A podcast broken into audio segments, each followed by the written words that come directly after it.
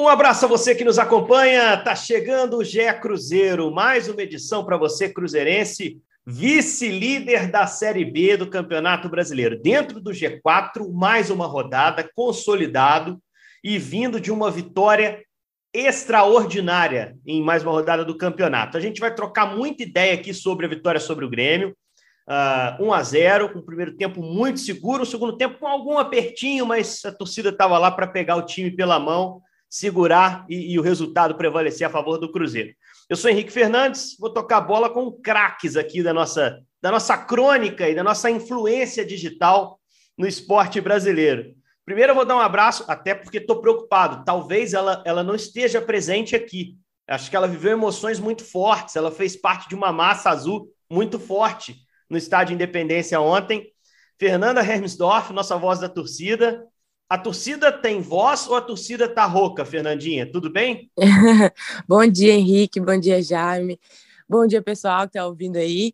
É, então, a gente está que estava no estádio ontem, está um pouquinho sem voz, minha garganta está assim, sentindo tanto que eu gritei ontem, mas vale a pena cada segundo de sentir que a gente está fazendo a diferença, né? Ver o Cruzeiro ganhando todos os jogos em casa é uma sensação muito boa que a gente sente nossa importância, né? E ver é, que talvez os últimos anos poderiam ter sido diferente um pouquinho, né? É, ver os jogadores e o próprio técnico do Grêmio elogiar a torcida do Cruzeiro e dar mérito para a gente também é muito gratificante. Claro que o nosso time merece muito todos os méritos, mas eu acho que essa união aí é, da equipe com a torcida aí é infalível mesmo. É infalível, né? A gente, a gente viu isso acontecer muito claramente nessa, nessa partida. Vou dizer para você, Fernanda, a torcida do Cruzeiro me atrapalhou a trabalhar ontem, que a cabine do Independência é aberta, estava com dificuldade de ouvir a narração do Rogério na transmissão do Sport TV. Claro que eu estou brincando, gente. Foi uma festa muito legal, por isso que eu estou trazendo é, esse tema, até para perguntar a Fernanda, que era parte realmente da torcida esteve no estádio, e vai falar das impressões dela do jogo. Quem também vai me ajudar a contar a história dessa vitória 1 a 0 meu parceiraço Jaime Júnior, que acompanhou a partida também atentamente, que jogo, hein, Jaime? É, talvez do ponto de vista técnico não tenha sido um jogo à altura de Cruzeiro e Grêmio, é, mas do ponto de vista tático, principalmente do, do, lado do Cruzeiro, um jogo muito bem jogado e do ponto de vista de luta das duas equipes. É, honraram a camisa tradicional que, que os jogadores vestem, né, Jaime? Um abraço. Um abraço, Henrique, Fernanda. Um abraço para a torcida cruzeirense. De fato, tecnicamente, não foi um primor de partida, mas um jogo com muita marcação, um jogo muito pegado. Tanto que aquele início ali, com cartões amarelos de lado a lado, é, disposição não faltou para os dois times. E esse aspecto tático que você citou, do duelo dos dois treinadores, que são bons treinadores, Pesolano, que era um treinador desconhecido no futebol brasileiro na sua chegada. Hoje a gente conhece melhor já o trabalho do Pesolano e é um ótimo trabalho. O Roger Machado também, um ótimo treinador. E me chamou a atenção justamente essas questões táticas do jogo, Henrique, porque é, o Cruzeiro, mais uma vez, com três zagueiros. É, e é interessante que o homem mais à frente é, do Grêmio na marcação da saída de bola do Cruzeiro era o Diego Souza e tinha dois homens atrás do Diego Souza. E esses dois homens, eles não avançavam juntos para poder é, fazer uma marcação pressão na saída de bola do Cruzeiro. O Cruzeiro estava saindo de uma forma confortável. Se a bola caía no lado direito para o Zé Ivaldo, esse, esse meia que estava pelo lado esquerdo, ele subia mas ele não, não chegava a tempo de, de, de, fazer uma pressão no Zé Ivaldo. Então o Zé Ivaldo já tocava a bola rapidamente, quando a bola chegava do outro lado de novo, esse meia chegava atrasado, e o Cruzeiro estava conseguindo construir com tranquilidade a sua, a sua saída de bola. É, agora, é, me chama a atenção, por exemplo, se o Cruzeiro estava com três zagueiros, o que, que aconteceu no miolo do meio de campo? E eu vou citar o miolo do meio de campo, é, é vamos imaginar um quadrado lá no miolo, você vai, a gente perceberia três homens do Grêmio ali e dois do Cruzeiro. Apesar dessa superioridade numérica que tinha o Grêmio no meio de campo, ele não conseguiu aproveitar disso que eu percebia uma precipitação dos jogadores do Grêmio quando tinha a posse de bola para poder construir a sua jogada ofensiva. Então, isso fez com que o Cruzeiro teve, tivesse mais controle do seu jogo, tivesse mais volume. E é interessante a gente observar mais uma vez esse esquema com três zagueiros, porque o Cruzeiro jogava com dois alas, a aposta no Giovani não no Rômulo. Aliás, o Rômulo entrou no segundo tempo e fez uma ótima partida para mim quando é. entrou. Jogou muito bem. bem. E o Giovani também jogou muito bem. É, fez bem o seu papel e o Bidu do outro lado. O que, que, me chamou a atenção nesse aspecto? É que o, o, Roger Machado ele botou o Elias e o Biel, que são os seus dois atacantes, para poder marcar os alas do Cruzeiro. Me chamou muito a atenção ver, por exemplo, o Elias em vários momentos na linha dos zagueiros fazendo marca, ajudando na marcação. Ele baixava até a linha dos zagueiros. Isso, naturalmente, quando o Grêmio recuperava a posse de bola, é, fazia com que o Grêmio tivesse dificuldade para poder fazer a construção da sua jogada ofensiva, porque o seu, o, o seu atacante estava lá embaixo para poder fazer a marcação. Então, isso mostra como o Cruzeiro conseguiu empurrar o time do Grêmio para poder ficar lá atrás para poder marcar, sabe? Então, acho que esse é um aspecto interessante para gente, a gente poder observar. Outro aspecto, já que eu estou citando que Elias e Biel estavam mais atrás, quem ficava mais destacado à frente era, era o Lucas Silva. Eu acho até que houve uma inversão de papéis aí no time do Grêmio. É, o que pensou o Roger Machado não funcionou e tem o um mérito é, também do Lucas... Grêmio. Do... E o Lucas foi Diga. encaixotado no meio campo combativo do Cruzeiro, né? Os caras não deixaram o Lucas respirar, ele perdeu todas as divididas, porque todas. O, o, o William Oliveira e Neto ontem estavam igual dois pitbulls ali no meio campo. Sim, foi um sim. belíssimo jogo dos dois, do ponto de vista de intensidade, de, de disputa, de luta como um todo, né, Jair? É, é, o William Oliveira é um capítulo à parte, tomou conta do meio de campo do Cruzeiro, sabe? William Oliveira, gente, puxa, a segurança dele, né? Ele dita o ritmo do jogo, né? Se precisa acelerar, ele acelera. Se precisa dar uma cadenciada, ele dá essa cadenciada. Então, estou gostando muito do William Oliveira. É, agora, eu quero destacar um outro jogador, é o, é o Eduardo Brock. Ano passado, muito, muito criticado pela torcida. Esse ano, mais firme, num sistema também que está bem montado, está acertadinho. E aí o, o, o, futebol do Eduardo Brock ele, ele aparece melhor, bem no sistema defensivo. E no lance do gol ele foi fundamental, porque tem um cruzamento para a área, o Biel tira de cabeça e ela cai ali na intermediária para a disputa do, Edu, do Eduardo Brock. Ele ganha essa disputa. E aí o detalhe do, do gol é que o Biel é, foi exata. O gol do Cruzeiro acontece exatamente quando o Cruzeiro faz a inversão dos seus dois pontas e o Grêmio também. O Elias estava marcando pelo lado direito, ele foi para o outro lado. O Biel veio para o setor do lado direito da defesa do Grêmio para fazer a marcação do ataque do Cruzeiro. Quando o Biel tira de cabeça, é, ele tinha que estar tá cuidando do, do Bidu. Então ele avança um pouco e, e tem que estar tá com essa preocupação no Bidu. Quando o Eduardo Brock ganha a bola no alto de cabeça, o Biel ele tinha que tomar uma decisão ali. Ele, ele aguardar o que ia acontecer na jogada, né? mas ele preferiu o quê? Ele preferiu é, ser proativo, ele quis tentar tomar a bola do Brock. Só que ele estava muito distante. Quando ele sai à caça, o Brock, quando ele, a bola cai no chão, o Brock foi muito inteligente, muito rápido. Ele ganhou a disputa, ele já dá um tapa no Bidu. Quando ele dá o tapa no Bidu, o, Bidel, o, Biel já pensou, e lascou. Porque o Bidu estava completamente sozinho. Ele deixou o, Biel, o, o, o Bidu completamente sozinho, ele faz o cruzamento, e aí o Rodrigo, na tentativa de tirar, acaba metendo contra.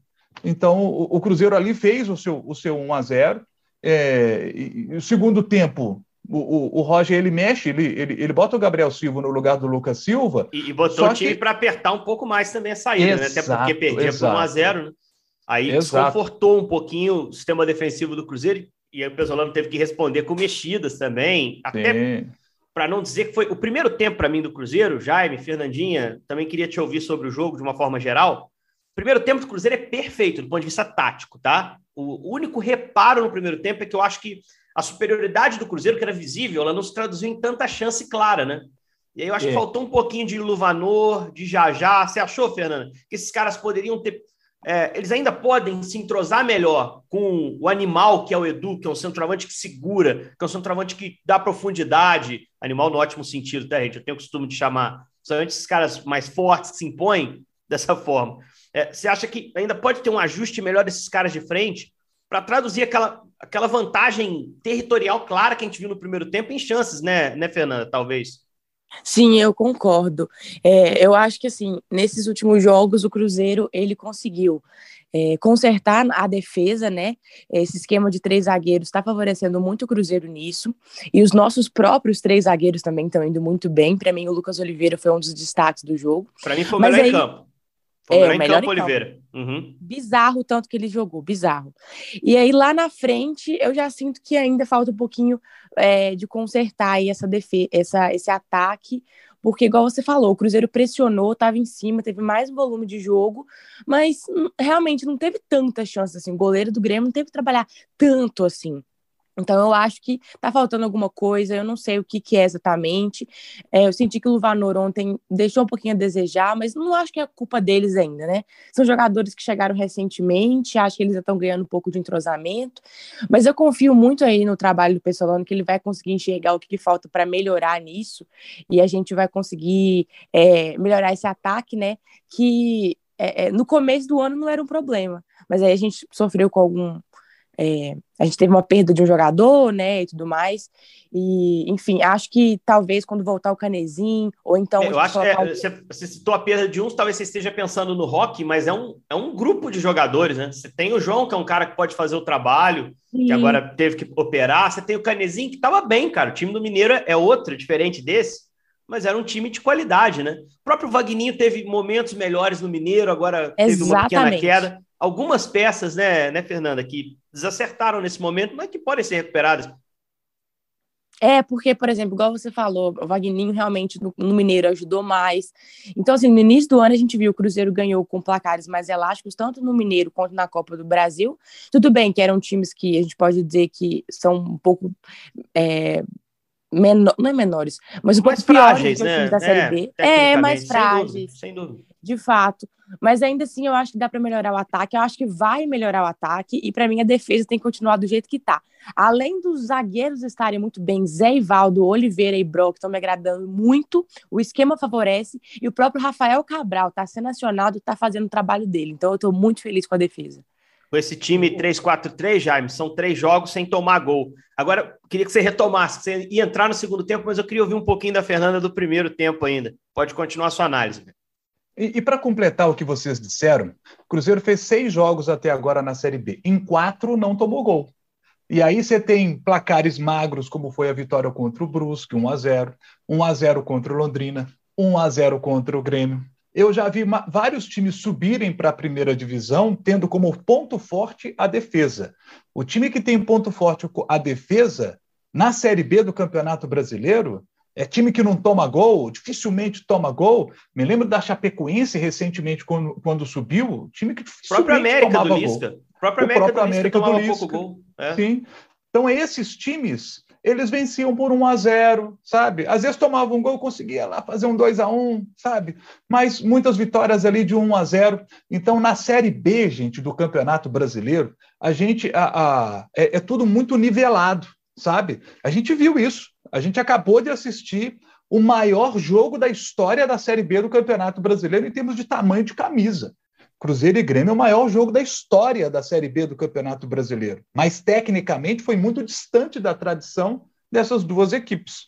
Muita marcação, como já dissemos, muito pegado, mas muito distante da tradição das duas equipes em termos de qualidade técnica. Faltou transpirar, é, sobrou transpiração, mas, mas falta mais técnica. E, e se o time é organizado defensivamente, a chance de subir é maior. Por isso, eu acredito muito que Cruzeiro e Grêmio estarão na Série A do Campeonato Brasileiro do ano que vem. Será uma grande decepção, será um, um grande susto para mim se Cruzeiro e Grêmio não voltarem para a Série A do Campeonato Brasileiro.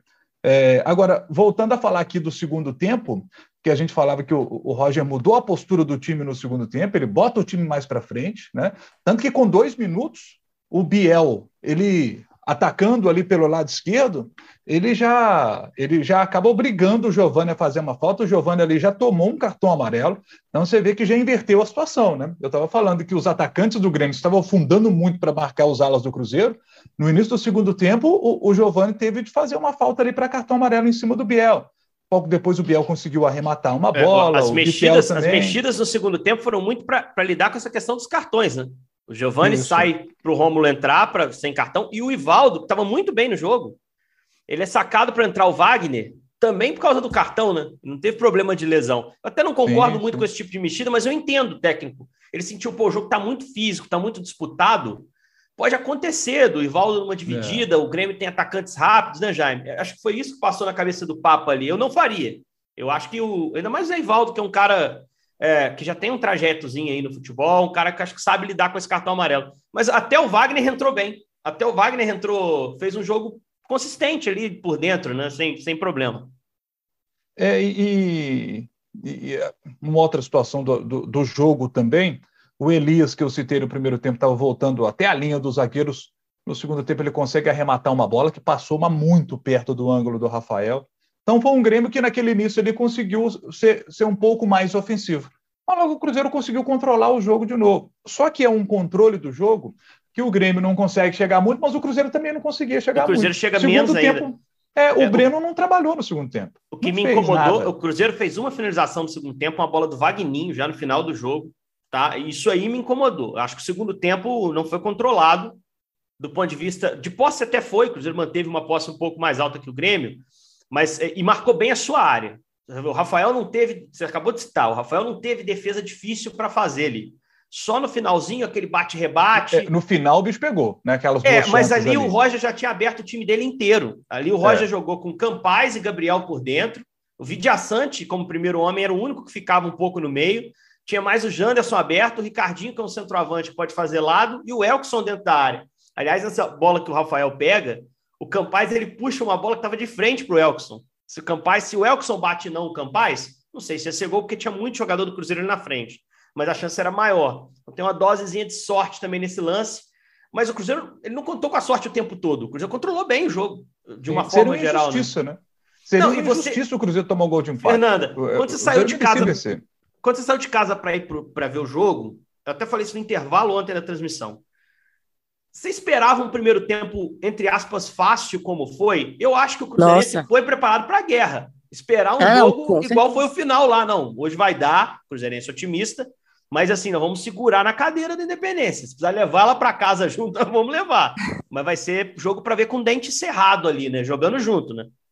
Ah, não, com certeza. Assim, eu até fiquei um pouco surpresa no primeiro tempo. Eu não sei se foi o Cruzeiro que foi bem demais ou se o Grêmio que realmente teve bastante demérito, porque o Cruzeiro de fato dominou. Assim, a gente estava é, assistindo né, o jogo e no primeiro tempo a torcida estava mais tranquila, assim, não estava aquele clima de tensão que acabou surgindo no segundo tempo. Mas assim, no primeiro a gente viu o Cruzeiro indo para cima o tempo inteiro. Depois que a gente fez o gol, principalmente o Grêmio nem viu a cor da bola mais. Então, assim, eu fiquei muito surpresa. Eu esperava que fosse um jogo mais equilibrado desde o começo, né? E não um começo que o Cruzeiro vai pressiona, pressiona, pressiona, eventualmente acha o gol. Uma coisa que eu estava reparando muito no primeiro tempo é o fato de que o Grêmio não estava marcando os laterais do Cruzeiro. Toda hora o Bidu e o Giovani estavam livres. É, e aí o Cruzeiro é, foi explorar isso até uma hora que conseguiu aquele chute do Bidu lá. Ele estava sozinho para receber a bola e é, com o desvio lá, conseguiu fazer o gol. Então, acho que teve essas desatenções aí do Grêmio no primeiro tempo, e aí depois que eles conseguiram voltar para a partida no segundo, que aí eu tava, nossa, eu tava muito preocupada, assim. Só que, igual o Jaime falou, eu acho que seria muito injusto o Grêmio conseguir o gol de empate. Por mais que eles melhoraram no segundo tempo, mas, assim, o jeito que o Cruzeiro controlou a partida, é, o próprio jogo dos jogadores, assim, sabe? Não só a técnica, mas a raça que eles deram foi algo muito bom de se ver. É, e é isso que, isso que traz mais felicidade e orgulho para a torcida, porque além da gente ver o time jogando bem, a gente entende, ah, beleza, tá faltando algumas coisas, o ataque não tá perfeito ainda e tal. Só que a gente vê a raça que os caras estão dando até o final, de tipo, o juiz apita e a gente vê os caras caindo no chão de tanto cansaço. Você vê assim, nossa, eles estão dando o melhor deles. Eles querem estar tá aqui, eles estão representando, estão vestindo a camisa. E aí no final eles vêm para fazer aquele grito com a torcida. Essa sintonia tá muito boa. Então faz a gente ter essa tranquilidade, mesmo sabendo que tem coisas para consertar. Porque é diferente você ver um time é, igual do Cruzeiro nos últimos anos aí, que além de não estar tá tão bem, você não vê aquela vontade de jogadores de melhorar, você não vê é, essa possibilidade de melhorar, um potencial ali de crescer. Você não via. Agora a gente vê, além de já estar bem, a gente tem essa confiança que ainda vai melhorar, porque tem espaço para melhorar e tem vontade nos jogadores para isso, fora o apoio da torcida, né? Então eu acho que tá tudo funcionando muito bem. Cruzeiro acabou de bater 50 mil sócios e só cresce. Acho que já bateu 51 mil desde então. É, então, assim, tá muito tá muito bonito de ver esse esforço desde a torcida até os jogadores, comissão técnica, diretoria, todo mundo na mesma sintonia. É lindo mesmo. É, Ô, Fernanda, para ilustrar, para ilustrar o que a Fernanda disse, o Edu saiu aos 36 do segundo tempo. Uns 10 minutos antes, teve uma jogada do Cruzeiro, uma bola para o Edu, e ele não consegue dar sequência à jogada visivelmente, porque ele estava morto já em campo. Perfeito. Já estava morto. E aí, é, um minuto antes de sair, que, que acontece? Cruzamento para a área do Cruzeiro. E quem é que tira essa bola de cabeça para mandar para a linha de fundo? Era o primeiro homem ali na marcação, Edu. Então uhum. você vê que é o cara que estava morto no jogo, mas seguiu com uma garra incrível.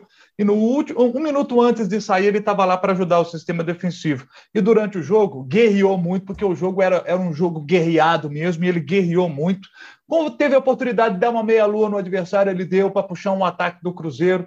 Nesse lance, inclusive, quando ele chega lá na frente, ele dá um toque de primeira desconcertante na defesa do Cruzeiro, mas aí o Cruzeiro não consegue aproveitar a jogada, né? Esse, esse acabamento final ali que acabou não acontecendo. Ô, Jaime, mas não, o Edu vou... é fantástico, Edu. Eu sou, sou uma... muito fã do Edu.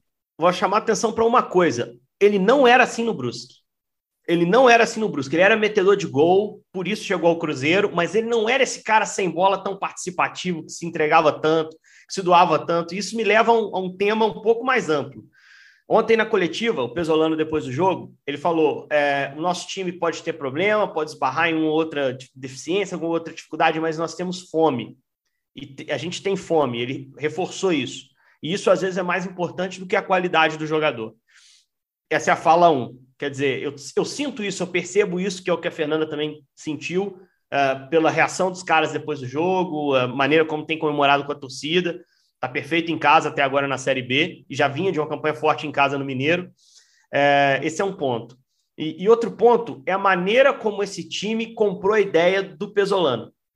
É, poucos times eu percebo tantos jogadores, às vezes adaptando as suas próprias características para cumprir uma função muito clara. O Edu é um exemplo disso. Eu acho que o Edu é esse atacante diferente do Brusque, é um atacante transformado, entre aspas, por dois motivos. Um é porque ele sabe a camisa que está vestindo e, e, a torcida já conquistou o coração dele. Ele, ele, percebe que é uma chance que ele nunca teve na vida e ele não quer decepcionar. Esse cara vai morrer em campo se a torcida continuar gritando igual está gritando, né, no melhor sentido da palavra.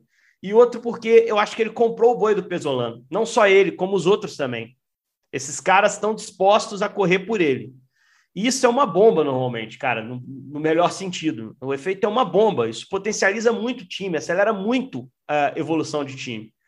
Então, eu acho que com essa ideia tática que o Pesolano conseguiu encaixar, desse 3-4-3, que a gente tem falado tanto, claro que tem ajuste. Lógico que o ataque poderia ter produzido mais quando teve o jogo na mão no primeiro tempo. Incomodou não ter contra-ataque na segunda etapa. Eu acho até que o Pesolano não mexeu bem no segundo tempo. É, acho que ele chamou o Grêmio um pouco mais. A escolha pelo Mitkov, tendo o Adriano no banco, é uma, um questionamento que eu, que eu me faço às vezes. Mas, assim, acertar e errar, ele vai. O mais e foi por lá que o Grêmio chegou tem. no finalzinho, né?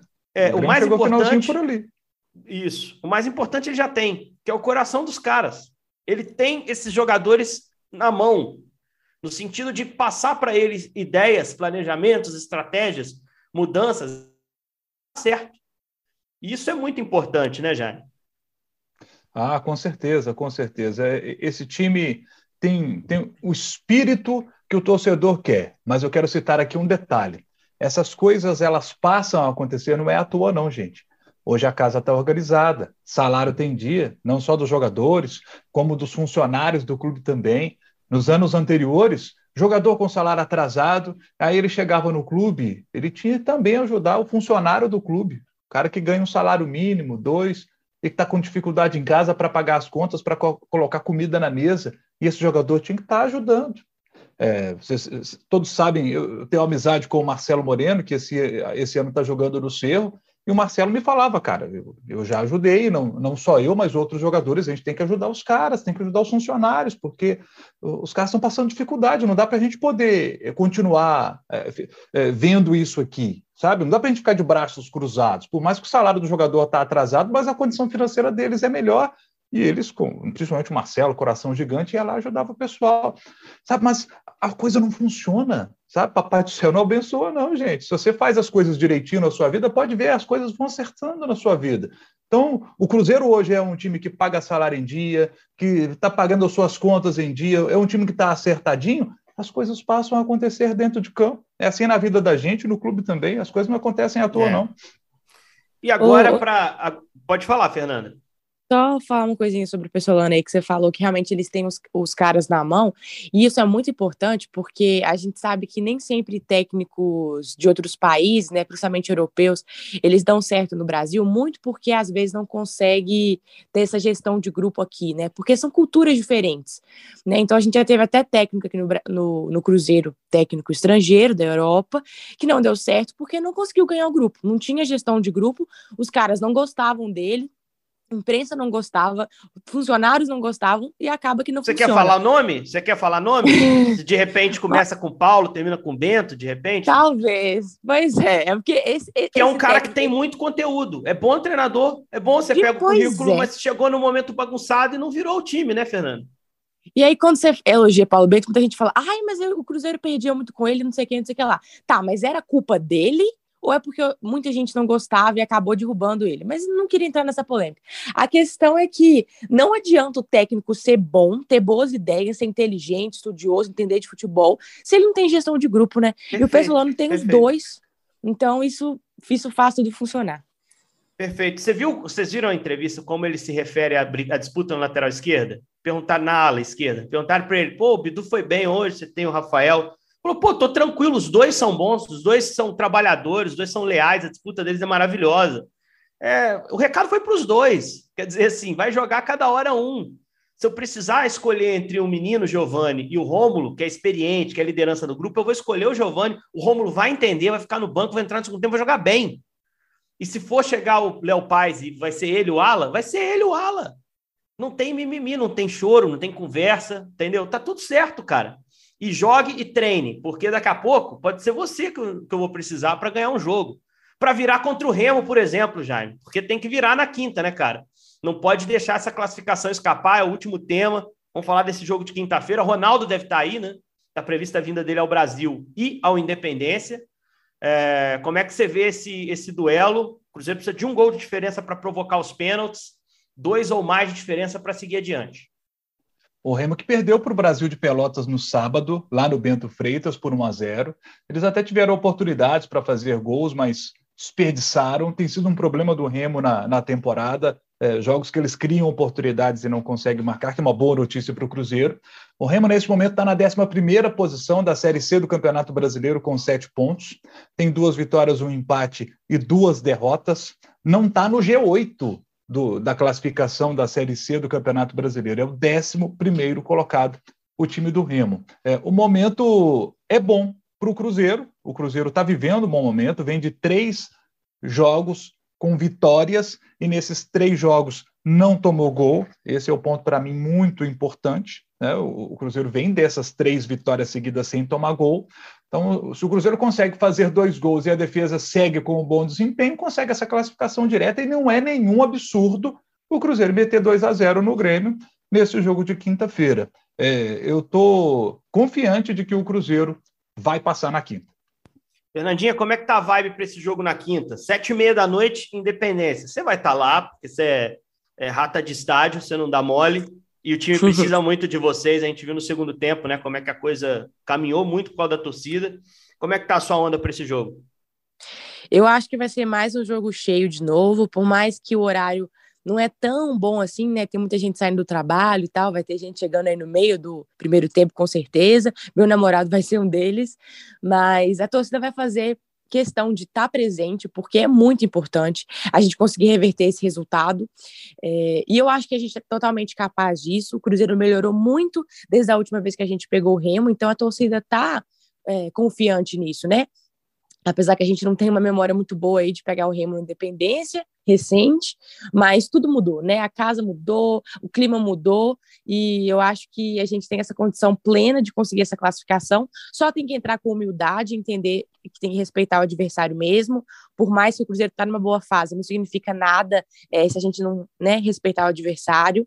E eu sei que a torcida vai fazer a diferença de novo e assim espero a gente consiga essa classificação, porque o dinheirinho da Copa do Brasil é muito importante vai passar, ser aquele jogo de, de novo difícil, né? Vai ser aquele de novo aquele jogo dramático, vai ser nesse contexto, né? Eu tô, Mas... tô com essa cabeça, Jaime. O problema é que aí fez o primeiro tempo, fez contra o, contra o Grêmio. Eu lembro que na transmissão, antes da gente entrar para falar dos melhores momentos, eu toquei o grafite que estava do meu lado, eu falei, cara, Eu não esperava esse jogo, não, cara. Eu esperava comentar outra coisa aqui. Um jogo de ataque do Cruzeiro e contra-ataque do Grêmio não teve. Vamos ver não se o Cruzeiro surpreende por bem de novo, né? Pode ser. Eu também acho que pode, deve ser um jogo difícil. O Remo vai proteger essa vantagem que criou lá em Belém. Mas sei lá, é, o Cruzeiro tem surpreendido normalmente para o bem nessas últimas partidas. Não, e Galera, a fase virou, Henrique. A, a gente transmitiu virou. nos últimos anos os jogos do Cruzeiro na Série B. O Cruzeiro que tomava de golaço, gente, era um negócio. O, o, o cara, eu me lembro que alguns jogos, CRB, o cara, o jogo 3 a 3 o cara pegava uma bola ali ó, na entrada da área, chutava, a bola parava lá no ângulo. Paulo Sérgio contra o Operário. A bola sobrou no Paulo Sérgio, ele dá uma bicicleta, mete bicicleta. É, então, é. assim, é, as coisas não aconteciam para o Cruzeiro. Agora a maré virou. Agora o, o, Bidu cruza, o Rodrigo vai lá e mete contra, sabe? É, as coisas estão acontecendo para o Cruzeiro. Sabe, a sorte é um componente, o menor deles no processo. O mais importante é o mérito do Pesolano na construção é, do, do, que o time está fazendo, dos jogadores em campo, da torcida da arquibancada. Esse mérito que é muito maior, o percentual é muito maior desses três pontos. Né? O trabalho da diretoria também tem que ser destacado. Aquela, é aquela velha. É um elementozinho que, que ajuda, e ela está do lado do Cruzeiro agora. É aquela velha frase que eu não sei quem foi que falou a primeira vez, Jaime. Quanto mais eu trabalho, mais sorte eu tenho. É por aí. Isso. E o Cruzeiro tem trabalhado muito bem. Ô, Jaime, muito obrigado, meu velho. Fernandinha, muito obrigado. Bom jogo na quinta para você. Vá com segurança ao Indepa. E na sexta, o GE Cruzeiro volta para trocar aquela ideia com o pessoal que gosta de ouvir os nossos podcasts e esperamos com uma classificação do Cruzeiro, evidentemente, que aí a vibe da Fernanda vai ser muito melhor, a nossa aqui também para tocar bola vai ser muito mais animada, mas é batalha, Copa do Brasil, a gente sabe como é uma competição que é necessário respeitar. O Cruzeiro tem um pouco de experiência em Copa do Brasil, acho que já deu certo algumas campanhas do Cruzeiro na Copa do Brasil. Vamos ver se nessa aí, nessa aí o Cruzeiro segue vivo. Valeu, gente. Obrigado pela participação e obrigado a você que nos acompanhou. Eu sou Henrique Fernandes, esse foi o GE Cruzeiro de hoje. Cruzeiro no G4, Cruzeiro na zona de classificação para a Série A do Campeonato Brasileiro. Valeu!